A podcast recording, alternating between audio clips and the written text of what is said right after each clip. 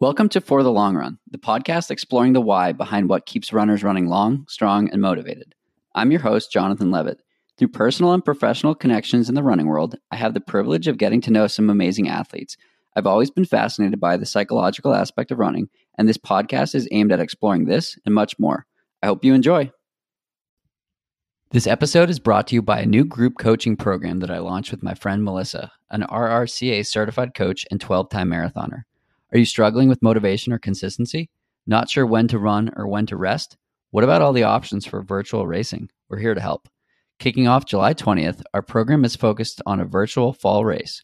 For $37 a month, which is $149 total, you'll get giveaways, swag, and preferred pricing from some of our favorite tools and fuels, as well as monthly Zoom calls and access to a sports dietitian for all of your nutrition related questions. You'll get a 16 week program with two skill levels available leading into a race day experience with as much of a community vibe as possible in the age of COVID. Check the link in the show notes for more details. Welcome back. Today I have Heather Caplan joining me on the podcast. Uh, Heather, thanks for uh, thanks for jumping on today. Yeah, I'm glad we could make this happen. For sure. So, first question is is often one of the hardest. Who is Heather? Oh God, um, that is a hard question.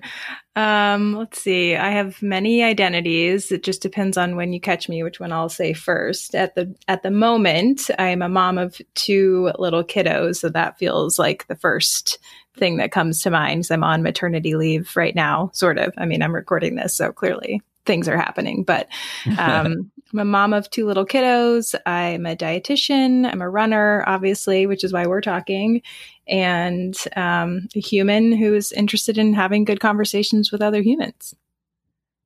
That that is the the th- that's exactly it. I love it. Um, so so let's let's start first with the running side, um, since this is a running podcast after all. Um, what got you what got you into running? I started running mostly because I had to for soccer in high school. I think a lot of people actually identify that way. People, uh, I would say those of us who actually enjoy distance running now, um, but didn't at the time. I started as a soccer player and then in college, um, just kind of turned to running as an easy, relatively low cost form of exercise and a way to kind of explore my new surroundings. And my senior year of college was when I did my first race, so to speak. I did a 5K on campus. They did like the same course for 100 5Ks a year. Um, so you just ran the same loop every time. And then I convinced one of my roommates to run a half marathon with me because she had run a marathon earlier in our school year, which I thought was insane. And I was like, well, I'm not really into that whole thing, but I think I could do half of it. So she obliged and we did a race together in the spring semester of my senior year and that kind of kicked off my interest in running as it exists today which is you know doing races here and there for fun using running as a way to challenge myself and meet new people and be part of a community. And currently an outlet for spending some time alone uh, with my thoughts or with the podcast because that's kind of the only time i get to do that. And how has your running changed in 2020 well, uh, I have run maybe twice this year. so um, I had my son, my second son, about a month ago, a little over a month ago. And I ran, I think, up until about 27 or 28 weeks of pregnancy, which would have been like the end of January. And I haven't run a mile or even a tenth of a mile since. So um, 2020. uh, well, it's the second time that I've taken this break. So I think this time it's a little bit easier. Um, and to be honest, when at least I'll speak from my own experience, when you're that pregnant and it starts to feel that bad, there's it's just kind of a no brainer. I mean, you get to a point, hopefully, as a runner, where you're able to listen to your body and heed the signs that it's giving you. And for me, that was pretty clear. Like this doesn't feel good anymore. So, um, short of completely obliterating my pelvic floor, I decided to stop running. And I was able to do a lot of other movements. So I think that kept me kind of active and happy and content in that way. Um, it wasn't like I had to stop movement altogether, but just running didn't feel good. And again, being my second time around, I have more realistic expectations and plans to get back into running. And for me, I am going to wait until about 10 to 12 weeks postpartum and do some pelvic floor physical therapy. And I've eased back in with some yoga and a little bit of strength, but mostly just body weight stuff right now. Cool. What goals do you have on the running side for maybe 2021 and beyond? Yeah, I would love to do some shorter stuff later this year if anything actually opens back up again. I was joking with someone a while ago, like, this is a great year for me to not be running because uh, nothing's happening anyway. So, yeah. um, last fall, when I was, I knew I was pregnant and I wasn't really running that much, I had a huge marathon itch, which I haven't had in a few years. I haven't run a marathon since 2016. So, last fall, just kind of watching all the races, and the weather was amazing here in this area. And I just was like, oh, I can't wait to run a marathon. And then this spring, knowing I'd take time off and everything else that happened in the world with the pandemic was like, huh, this is actually a great time to be on the sidelines because no one's doing anything anyways.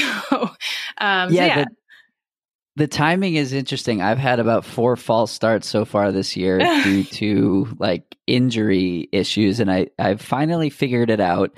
Um, or my my coach and my chiropractor have finally figured out. My coach figured it out from looking at my Instagram photos. Oh my gosh! My my chiropractor figured it out from um, watching how I move.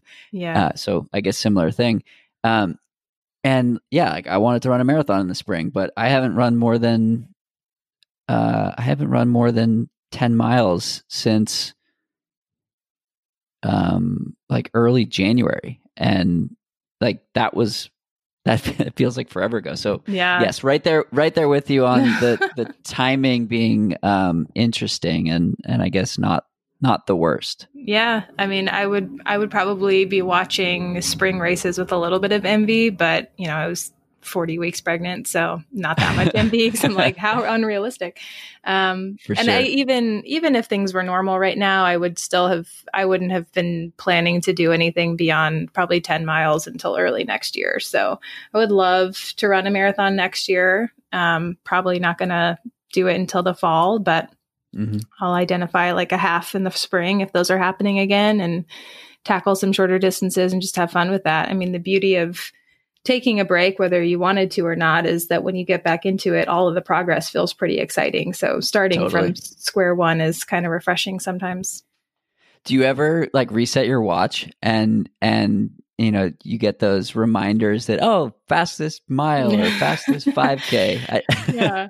I will say that as a as a longtime Garmin owner, I know very little about how to actually work with those things, even though I've always I've had one for such a long time. Um, but the last the the one that I have now, I think I got it as a gift in 2017, which was when I was pregnant with Casey, my first son, and it was probably the summer, so I was pregnant already. That's when my birthday is, so I'm assuming it was a birthday gift. And then I didn't really do much until after he was born. And so all of the you know the records and the prs were like totally clear because i hadn't really used it that much. Right. so that was kind of fun because like even though you know fastest mile fastest 5k etc like weren't true for me lifetime wise right. it was true for the first time in a while. So that was a little more exciting than it would have been otherwise. Yeah it's fun. I in 2017 i got a new watch as well and um it it it happened to be at the same time i was coming back from injury. So um similar similar time frame, and it was uh, it was fun. Uh, like you said, not lifetime PRs, but yeah, um, nice to get that. Um, hey, fastest fastest in a while. Fastest so, in like six months or so. Yeah, exactly. So for those listening, uh, you may notice that Heather's audio quality is a little better than most. um, Heather is a, a, fellow podcaster and a host of the RD Real Talk podcast, uh, as well as co-founder of the Lane Nine Project. Um, do you want to talk a little bit about um, first the the podcast? Sure. I started the podcast in 2017, and um, if you listen to the so, some of those early episodes, the audio quality would be really terrible. So uh, we all learn as we go. And I've been doing it almost weekly since then. As you know, that's quite a large task Yes. and sometimes easier than others. Um, and we talk about, I talk to fellow dietitians most of the time, and we talk about issues related to nutrition, um, news in the healthcare world. And I kind of bleed that into a lot of social justice issues and what is known as the anti diet movement, which um, may be a new language to some people listening, but probably well known to others. And um, just try to make it relevant to fellow practitioners who are learning in this space, but also it's always been a way for me to sort of network if we're being like really professional about it, but mostly just like an excuse to have conversations with people that I want to learn stuff from. So Definitely. um, has served me well in that sense. Cool. We've talked a lot about nutrition communication, and it's something that I clearly have a lot to learn, um, as do most of us using social media. But I'm particularly interested, given what's going on um, in today's society, specific to coronavirus. Mhm. Um, and I'd love your, I'd love your take on like how do we communicate that health is more important than ever for uh, survival. I mean, to put it to put it simply, there's plenty of research linking, um, you know, some of these metrics around health to how you might be impacted by something like you know an upper respiratory infection like coronavirus. Yeah, it's really tricky when we're talking about something that has our collective baseline anxiety like 10 notches higher than it normally Right. would be, right? So the, there's so many thoughts here, but um, I will. I'll We kind of start. yeah, I'll start with some of my observations at the beginning of the pandemic, which was that what happens a lot of times with nutrition communication in the mainstream media is that whether it be journalists, practitioners, researchers, whomever kind of has the idea to post something or write something, they're generally preying on those anxieties. They're capitalizing on a vulnerable time when we know that there's not much we can control, right? So we could have already contracted the virus and we don't know who we got it from or how we got it or how bad it's going to impact us, et cetera. And there's so much that we can't control and so much, especially in this experience that we don't even know about the virus, right? And all of those things are really scary. And our brain is naturally going to grasp onto something that feels controllable. And so in the mainstream health media, those two things are often weight and food.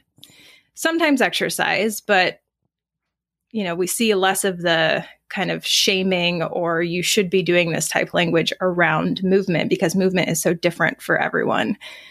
And nutrition really should be, but we boil it down into really, really simplistic terms. And oftentimes, what you'll see again in sort of mainstream media is well, if you eat this, it will, quote, boost your immune, immune system. Or if you eat this, it will, quote, save you from having a bad version or a bad reaction to the virus or a bad um, outcome from the virus, you know, and it's intoxicating to think that we might have that much control over our bodies and our response. And unfortunately, when we really peel back a lot of the layers, and this has been true with coronavirus, what we see is that some people who have this long list of risk factors that have been identified based on what we know so far, which again is very little, have a really mild reaction to the virus despite the odds, right? And then some people who should be quote unquote healthy by most health standards and measures and are doing all the quote right things have a really terrible reaction to the virus and are in the ICU for weeks on end and on a ventilator, et cetera. And so I think what is hard for us as humans to grasp is like, we don't actually have that much control over our health outcomes. So there is certainly some. I don't mean to like wash it all away. Um, but again, I think that most of the communications we see are preying on some of those vulner- vulnerabilities and anxieties, sometimes intentional, sometimes not. And it's just easy to grasp onto that and to want to be able to control something. And I'm I'm not saying that that there's anything inherently wrong with that. I think we all identify with it on some level. Um, and I certainly am here for the importance of nutrition, but I don't agree with painting it and communicating it as a solution or a cure for mostly anything. like I can't think of anything that it's a real actual cure for. Um, and again, there are things we can do that can help us, but it's not an, it's not the end all be all, and it's not the thing that's going to create this shield around us that protects us from any harm or or health disparities or health dis, you know t- chronic diseases or anything like that. So um, it's hard for me to con- condense my thoughts on that into one answer, but I hope that that was sort of understandable. Yeah, and so this this discussion, I think it started or continued around a prior podcast that I was having with uh, that I that I did with um, Caitlin Goodman, who has her master's in public health and was looking at public health policy, and we were discussing obesity in particular. Um, and you had some some feedback on you know how I was using that language uh, and how it could be maybe better uh, framed. Um, so, so my question is, and and I'm asking because I'm genuinely curious. Like mm-hmm. I I work for a company that is that uses evidence based uh, and and peer reviewed studies to drive decision making and and change. And often we we reference uh, obesity and and related to health outcomes. So I'm I understand you know what you shared on the communication and the the um, preying on fear aspect uh, that many many articles seem to be focused on but i'm i'm still i'm still struggling on the the how do we like what do we do there in in a situation or or am i wrong where uh, my understanding is that there there is in fact research that that links these two together? It's a loaded question um, and i i don't know if you're wrong i think we're still learning a lot but and i don't mean to say you are wrong rather right, right, right. the evidence we're basing this off of um, so one of the things that I think I mentioned to you was I don't use the term quote obesity to describe someone's health. I don't consider it a disease. If we look into the history of how it was classified as a disease, it's really problematic. Um, in short, it was voted upon by the American Medical Association in 2013 to be classified as a disease against the recommendation of an internal committee that produced mm-hmm. a paper saying it shouldn't be classified as a disease. Um, and we can talk about that if you want to, or we can just direct people to an article with an excerpt about that. Um, so the reason I don't use the term is that it, it, because it's classified as a disease, even though it shouldn't be, and because of the context that we are often talking about the word obesity within healthcare, it's very stigmatizing and it's pathologized in a way that it shouldn't be. Usually, what we're talking about when we say obesity is a BMI category, which is also problematic because the BMI is a tool that was developed over 100 years ago based on a sample of mostly white European men and has never been challenged in the healthcare world, even though there are a lot of issues with using it because it misqualifies many people as, quote, unhealthy and also misses a lot of people who are in the quote normal or what is often then referred to as quote healthy range even though they might also have other risk factors for chronic diseases. So i think within the healthcare world we've gotten really lazy about using BMI as a standard for health when it was one never designed to be an individual measure. It was designed to measure the health of populations not of an individual. And two the tool itself is really problematic and actually inherently based in racism and classism. So the the researcher who developed it had a theory that certain bodies were better than others and wanted to identify how to measure the mean the mean of a population to see what the best type of body could be and how to measure against that. So again, the term obesity is in many cases stigmatizing. It's it's pathologizing a person based on their body size or shape. Um, it misdiagnoses people as quote unhealthy because we make assumptions about someone based on their bmi and what we think the research says. And then additionally we have research that has looked at overall mortality or risk factors for mortality in populations. And actually, the lowest mortality risk is seen in the BMI category that is qualified as obese or overweight, excuse me. Um, and then the the range of BMI that is qualified as obese and the range of BMI that's qualified as normal weight actually have the same mortality risk factors. So, or risk for mortality but we don't talk about that very much, do we? um, so there, again, just a lot of problems with the BMI tool overall, and then that's often how we're getting to the place where we have identified a body as quote obese. Um, so those are some of my issues with that term. And then again, it's just pathologized, and the medical community has turned it into something that's basically profitable, as opposed to actually looking at other markers of health for that individual. Um, in addition, if anyone's curious, a little history on the BMI and our our ranges. In I think it was either 1997 or 1998, the NIH decided to change the range of BMI from I think for men, it used to be 27 and higher was considered overweight. And for women, it might have been 26 and higher, or maybe 28 and higher. I don't remember the exact numbers, but they decided to change it so that 25 was the marker for normal weight versus overweight in both genders or both sexes.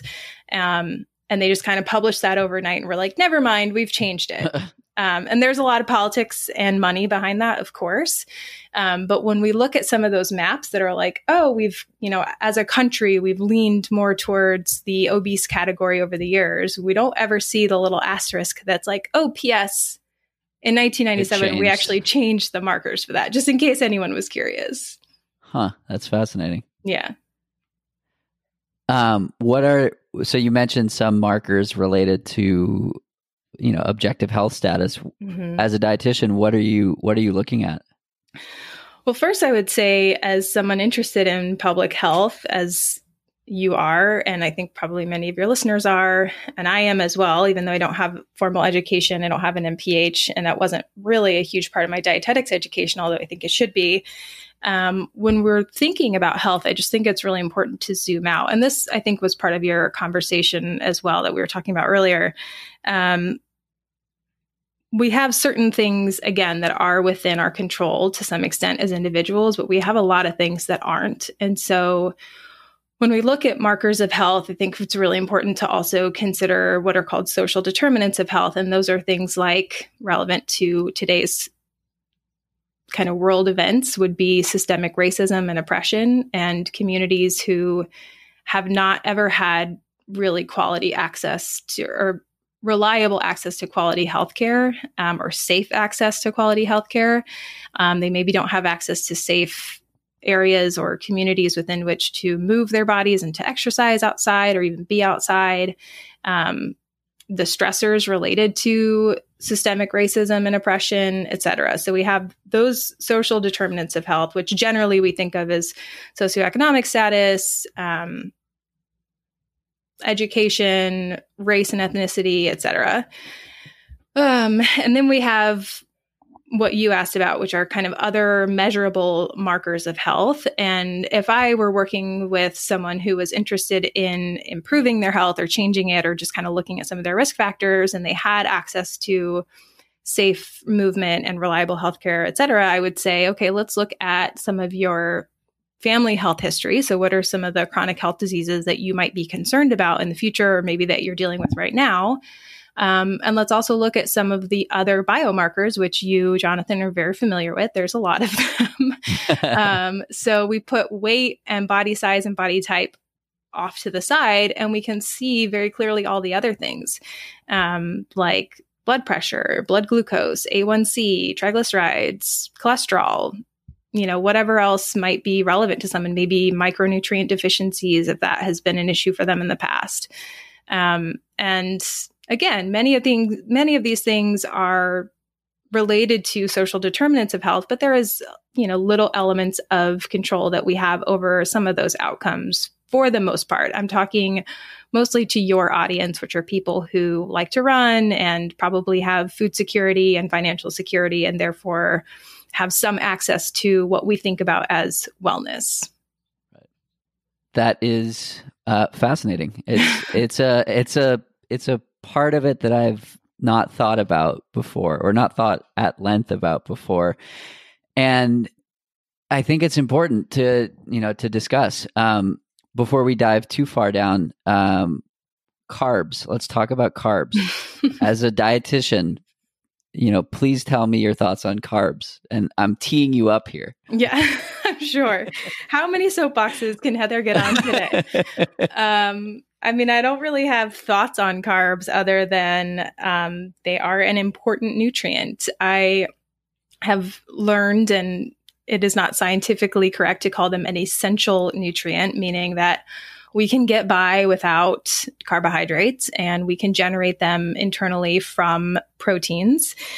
Um, if I'm being honest, I don't remember the exact metabolic pathways that that happens, so don't ask me about it. But I know we can generate them and it is possible for our bodies to get by without carbs. That doesn't mean we should, right?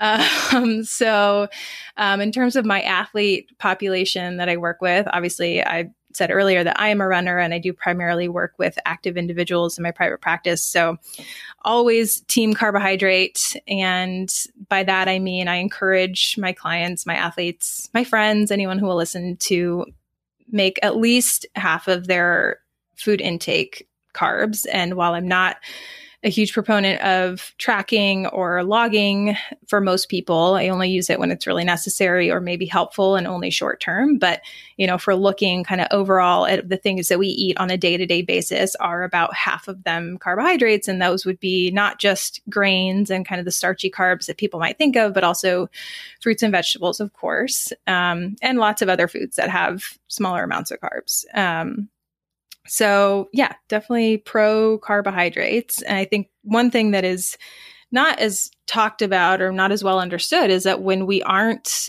getting the amount of carbohydrates that we need, meaning that our body prefers, um, we are sacrificing some of the protein in our body, which then can impact or have an Im- influence on our muscle mass and our strength because we're kind of breaking down protein in order to make those carbohydrates that we do need for brain function and muscle function and all of the other things.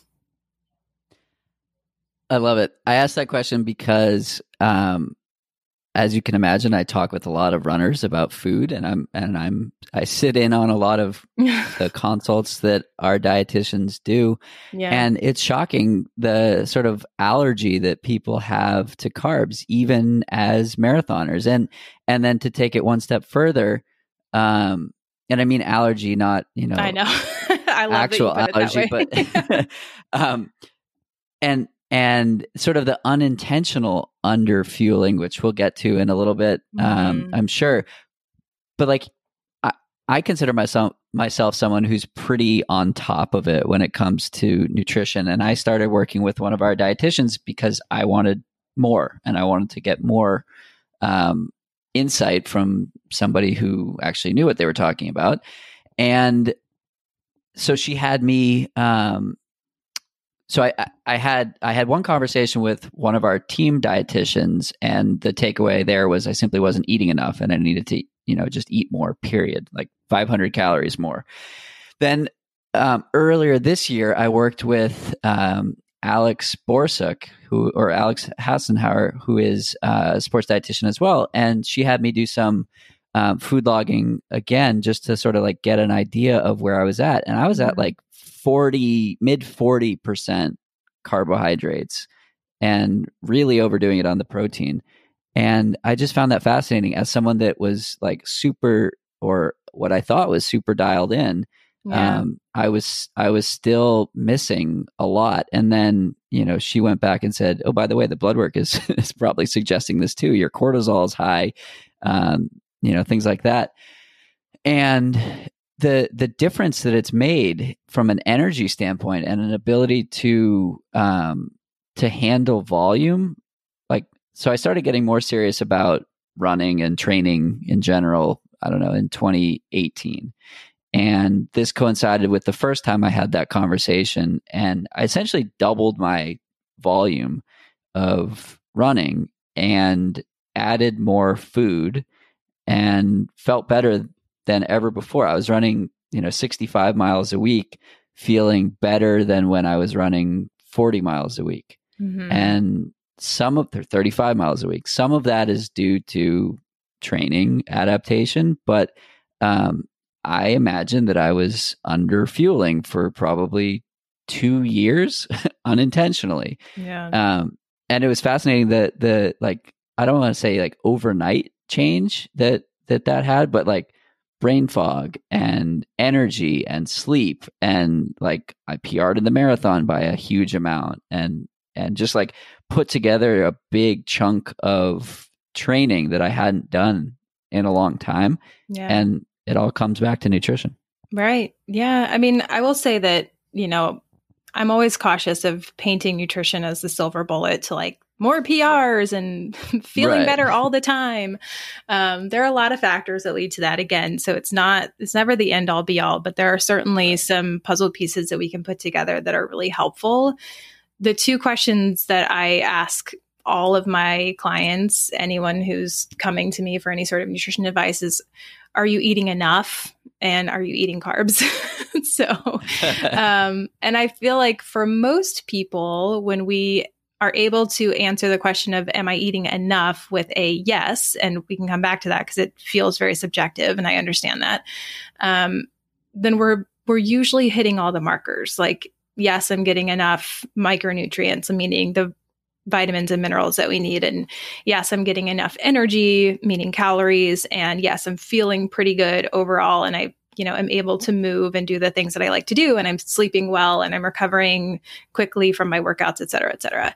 Um, but then coming back to the carbohydrate piece is we have like you said, kind of a cultural allergy to carbohydrates. And it comes from a lot of internalized messages around nutrition, which is that for a really long time, we thought fat was really bad.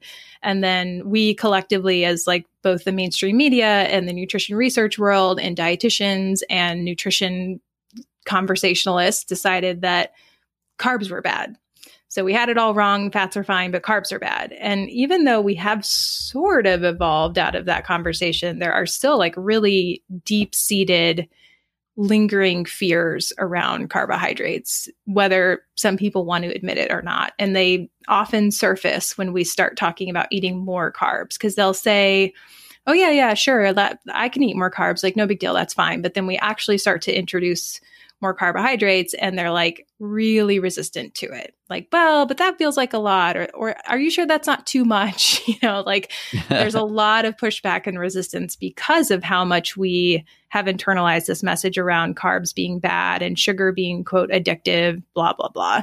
And also a lot of the fad diets du jour, um, they often boil down to low carb at this point. You know, that wasn't true 25 years ago, but I would say over the last 10 to 15 years, if you look at any fad diet that has really like quote made it big and and had its day in the spotlight, it comes down to eliminating or reducing carbohydrates in some way, shape, or form. And a lot of people have tried some of those fad diets more than once and are stuck on this idea that it wasn't the fad diet that didn't work. It was their willpower or their body or something else that failed them, as opposed to the fad diet being what failed them. So I'm glad you've had experiences with with registered dietitians who have changed your tune, um, but it's really hard, and it often comes down to unlearning again a lot of internalized beliefs about our bodies and about carbohydrates in general, and kind of unlearning something that we maybe once thought to be true. And then we also have athletes who evangelize a high protein, high fat diet, which is not to say that they're doing anything wrong or that it isn't working for them. I, I think it probably is. And that's why they're so psyched about it. But we all have different bodies and we all yes. respond differently to the nutrition that we need. And so it's really frustrating to see an athlete who is like, eat like me, be like me. And maybe they don't mean to send that message, but that's usually the message that is received. I love the unlearning that you referenced there. Um, so, in I don't know, maybe 2017, a couple of years ago, I like started realizing that one of the dietitians that I sit next to on a daily basis would eat donuts every Friday. And she would bring in donuts because, like, there was a donut shop that would pop up on Fridays. And I was like, hmm, that's interesting. And um, she she sort of like pushed me to be more open in my own food choices and like to stop looking at like food like that as mm-hmm. You shouldn't eat that. And you, like coming from a dietitian who loved her donuts. Um, and now, or maybe not now, but when I was traveling more frequently and eating, you know, with friends and athletes and whatnot, people would always be surprised that like I'd order pizza or like a, you know, big burrito bowl or whatever. And they're like, oh, you're the nutrition guy. Like, shouldn't you be eating a perf- perfect diet? Um, and I used to like try and do that. And yeah. it hasn't and and again, like that's another piece that has led to uh, feeling better than ever before. Sort of like easing back on no, I don't need to be perfect. And part of that comes uh, we both know David Roche quite well. And yeah. um, he is I mean, he'll literally put on your on our training log like eat lots of fun foods today. That's one that i that i that i remember seeing after i did a four hour run one day um, and i ate a full pizza that night. Um, so i think stuff like that is is hard for people to unlearn but yeah. how how how could someone listening to this maybe take that first step?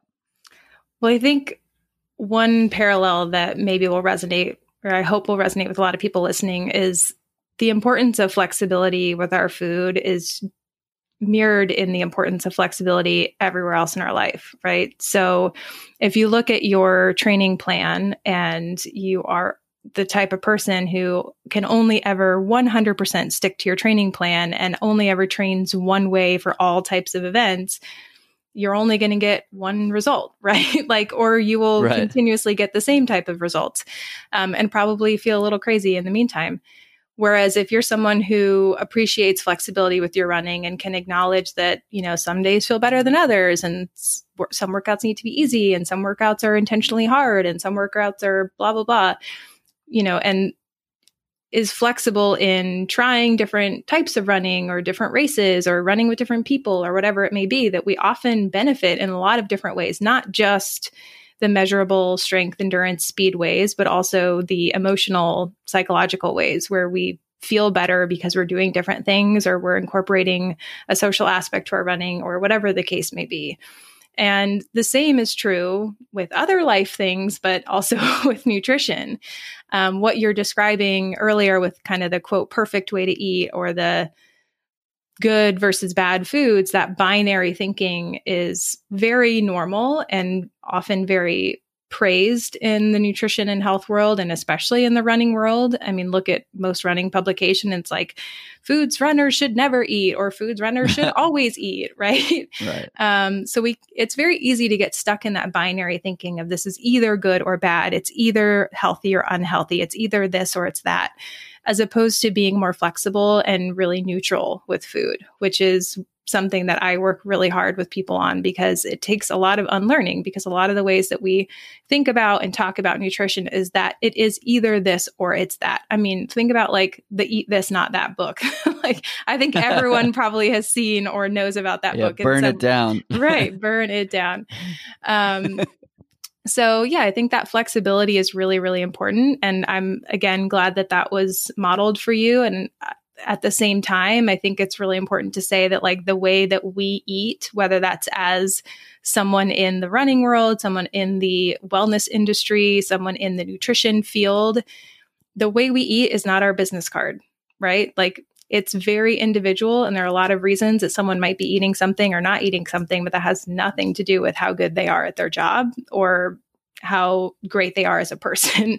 So i think we also have to uncouple and unlearn the attachment of quote health habits to our identity or our career or our worth or value or importance as a runner, right?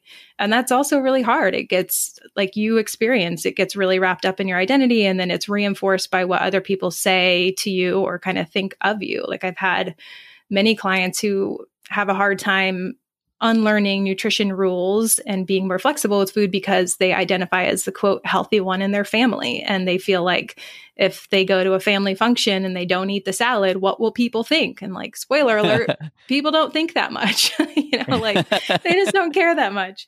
Um, so it, yeah again it is a lot of unlearning and it, that i think that that flexibility with food is far more important than most other health habits that we might hold on to really tightly that's awesome. Let's talk about Lane 9 project. Yeah, let's do it. What's Lane What's Lane 9 project? so the Lane 9 project is uh, we call it a nonprofit. We take zero dollars and never have, but it's in that way very much a nonprofit that uh, was founded by Alexis Fairbanks and myself. And we had a third co-founder in the beginning, Sam Strong, who is still alive and well, but just not currently involved. Um, not with us today. Yeah, she, she, had other life things going on. No hard feelings. She's great. Um, so Alexis and I have been running it for the past couple of years, and uh, no pun intended, but it is a community for women or women identifying runners and active people who have struggled with disordered eating or eating disorders and are looking for a place to kind of find healing, community support, all of the above as they unlearn some of those behaviors or seek treatment for an eating disorder and want to still remain active in some way or want to still be plugged into their active community without feeling triggered or isolated in their struggles. What's been the most surprising um, part of that? I think we were initially most surprised by the response to what we all posted. When we launched it three years ago, it was during the National Eating Disorder Association's Awareness Week, which happens annually at the end of February or early March.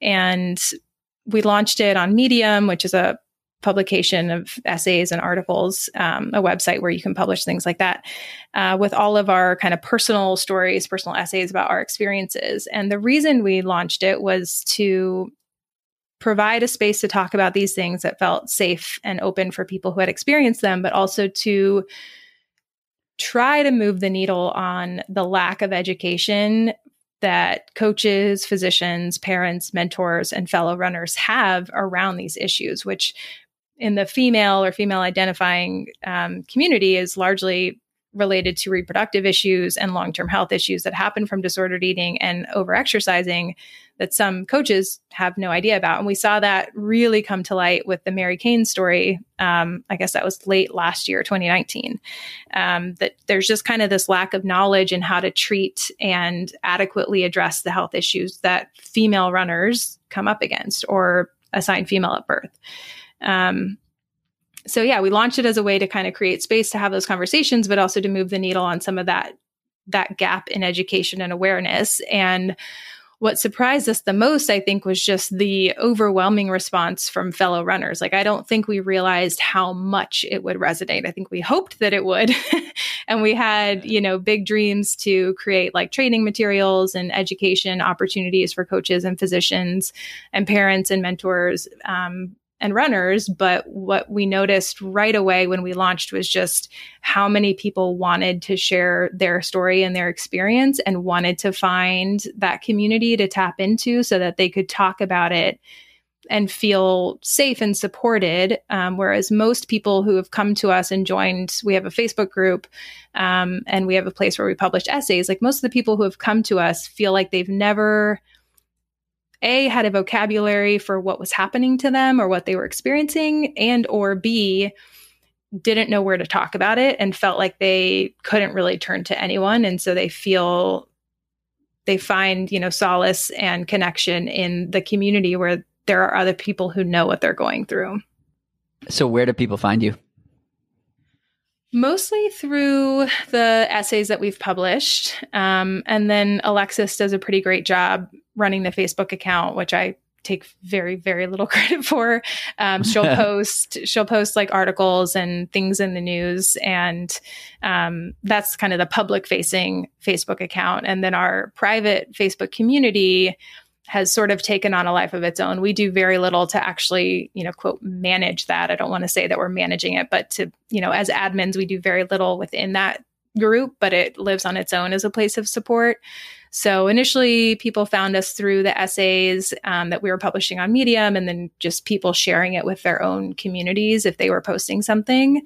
Um, and we write a newsletter, and I think sometimes that gets shared around. And Alexis, a couple years ago, actually wrote a really um, great personal essay for Runner's World that she submitted. I think they have an online submission form for personal stories. And she wrote about her own experience as a collegiate runner with an eating disorder. And that kind of went viral and in, in our terms of viral virality like it didn't go viral on the internet like the mary Cain. yeah yeah, yeah. Um, so we've had a lot of people that have come in through that as well cool um, i've had a lot of conversations with mary Cain and it seems like the the structures behind um, the position she was put in are starting to uh, crumble in a good way yeah. Would, yeah. Do you think you would ag- agree with that? I certainly do. And I mean, I'm not as involved in the like pro, elite, or collegiate running worlds as some people in this space, but I think so. I can't speak as much to how much it's crumbling in the in those spaces, but um, you know, what we see within the lane nine community is that people are really craving a different tune when it comes to the way that we talk about health and nutrition and, and running. And they are craving, you know, more inclusive, more flexible language around all of those things. And we're kind of just fed up with the like, you should be doing this to be a better runner type messaging. And that's, that's a lot of the conversations that we see. Uh, I think with Mary speaking up and sharing what happened to her, we also saw a lot of people calling for more female coaches, which is obviously important and I think will be a necessary part of the shift for many, many reasons, not just for this reason, but because we should have that representation anyways. But the truth is that even a lot of us in the community who experience disordered eating or hypothalamic amenorrhea, which is a, when your period stops working or your menstrual cycle stops working because you're underfed and malnourished and overexercised a lot of us didn't even know what was happening when that was happening to us. So i think that yes having more women in in coaching and kind of higher level positions is important for a lot of reasons but that's not going to solve the issue. What what will eventually crumble the structures that are in place and provide more education to coaches and physicians is actually having conversations around women's health and acknowledging it on a broader spectrum and having more open and honest conversations about what happens in our bodies because if we don't understand that as the human that's experiencing it we certainly aren't going to have coaches and doctors that understand it either Definitely. And I think that's happening. I've had a lot of conversations with Keely Henninger about this. She's a pro trail runner for Nike. Uh, she works for Nike and, and one of her um, passions is to um, help people understand exactly this. Amelia Boone, same thing. We mm-hmm. spoke at length about her own experience.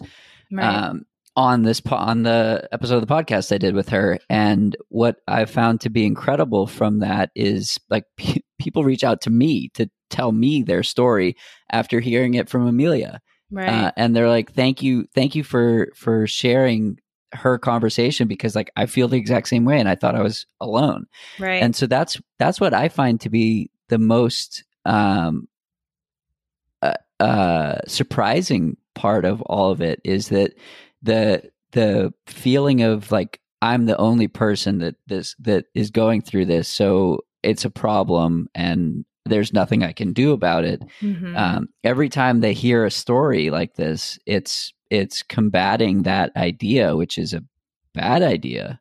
Well, um, and it's I think a, that's a wrong idea. Yeah, yeah. I, I mean, I think that probably anyone listening ex- has experienced that to some degree with something in their life, right? Like, right. if if we don't hear anyone else talking about it, then there is inherently shame around the thing because we right. think it's the we're the only person who has experienced it, or we've and or maybe we've done something wrong to get to this place, and so there is shame around that. And if we admit it, then we admit that we've done something wrong or that there's something wrong with us, right? Like right. I would I know that a lot of women in this space who have experienced hypothalamic amenorrhea feel like, oh, like I'm maybe less of a woman or I did something wrong and I broke it, you know, um, which is so heartbreaking. And part of the problem is we're just not, at least in this country, we're not conditioned to talk openly about our reproductive health. And that is true not just, you know, person to person or family member to family member. And of course, that that is dependent on certain dynamics in your communities. But I think it's also true within the medical experiences. Like it feels like a weird thing to bring up because it feels kind of like a taboo subject. And then if you do bring it up and the doctor you're working with doesn't know what you're talking about, that just reinforces the feelings. And so, yeah, again, with lane nine, we've just noticed that so many people were craving a space to talk about what they were experiencing and sometimes didn't even have a language for it because they had never had a space to talk about what had happened or what they were going through. Yes. Um, one of the the things that I'm always curious about for people who are um, so so this podcast for the first you know maybe 50 episodes it was all uh, pro and elite runners and in there I I included a couple of of um, I call them high performing professionals in some other area. So anytime so I'm always curious, like why why did you get into this field? Into nutrition. yeah. Uh, because I had an eating disorder. So I think um, when I decided to study nutrition in college, I was thinking about food all the time. And it's very clear in hindsight that is a symptom of basically starvation or being malnourished, underfueling. Um, again, something that maybe some people listening identify with having these kind of constant food thoughts or a constant preoccupation with food. That's a sign your body's not getting enough food. And I came into college actually wanting to study architecture and pivoted to nutrition, which will should be a really clear sign that I was really thinking a lot about food because those two things are very different. Um, right yeah, so I I basically was just kind of obsessed with food at the time and I was definitely not eating enough and was becoming increasingly obsessive about the right foods and the healthy foods and it seemed very obvious to me like of course i will study nutrition so i can learn how to do this better how to you know be healthier how to be better. And then i can teach other people how to be better. And it's like so cringy when i think about that now and also so arrogant and so privileged and um, completely missing the mark on overall health as i think about it now. But um, that is why i chose to study it. And i've had my qualms about remaining as a dietitian over the years, but I'm really glad that I've come into this space where I know that there are those of us who practice from what we call kind of a non diet or anti diet perspective. And again, help our clients, our patients, our communities with that kind of more flexible relationship with food and not being so obsessive and not turning it into something to try to kind of channel control through you know your other like what other whatever else is going on in your life. So um, long-winded answer but that's that's how i initially got into the field. And thankfully i've stuck around for many many different reasons. Cool. Well we're glad you're here. Thanks. Um, what is uh, what is one thing you, you wish people knew about you? Um interesting. That's a really good question think I wish people. Or do you have any? Yeah, go ahead. Oh, I'm like trying to think. That's a tough question. um, or do you have any hidden talents? um, the hidden talent that I used to always share as my fun fact is that I was trained to use a chainsaw for a summer job, um, wow. which comes with its own certification. Many people don't know that. Um, so that's that's one thing I've done in my life. Um, I don't know that I have any other hidden talents, but um, yeah, I think you know when people think of a dietitian or even like a running a runner dietitian, a sports dietitian, they often think of someone who's very rigid and type A. And I like to dismantle that as quickly as possible. So I'm not very rigid. I'm very type B plus. like um, sometimes I wish that weren't true, but it is true. Um, pretty laid back about most things. Cool. And where can we follow you on social media? I am at Heather DCRD on Instagram if you're looking for kind of running and nutrition type stuff. And my podcast account is at RD Real Talk. Um, and then we, of course, have an account for Lane 9, although it's not super active these days, but that is at Lane 9 Project. Awesome. Well, Heather, thanks so much for joining in today and uh, hopefully see you out there again soon. Thanks, Jonathan. Of course. That's it for today's episode. Like many long runs, it's sad when it has to end. I hope you join in next week on For the Long Run. And in the meantime, happy trails. If you've enjoyed this episode, it would mean a lot to me if you shared it so that others can find it and enjoy it too.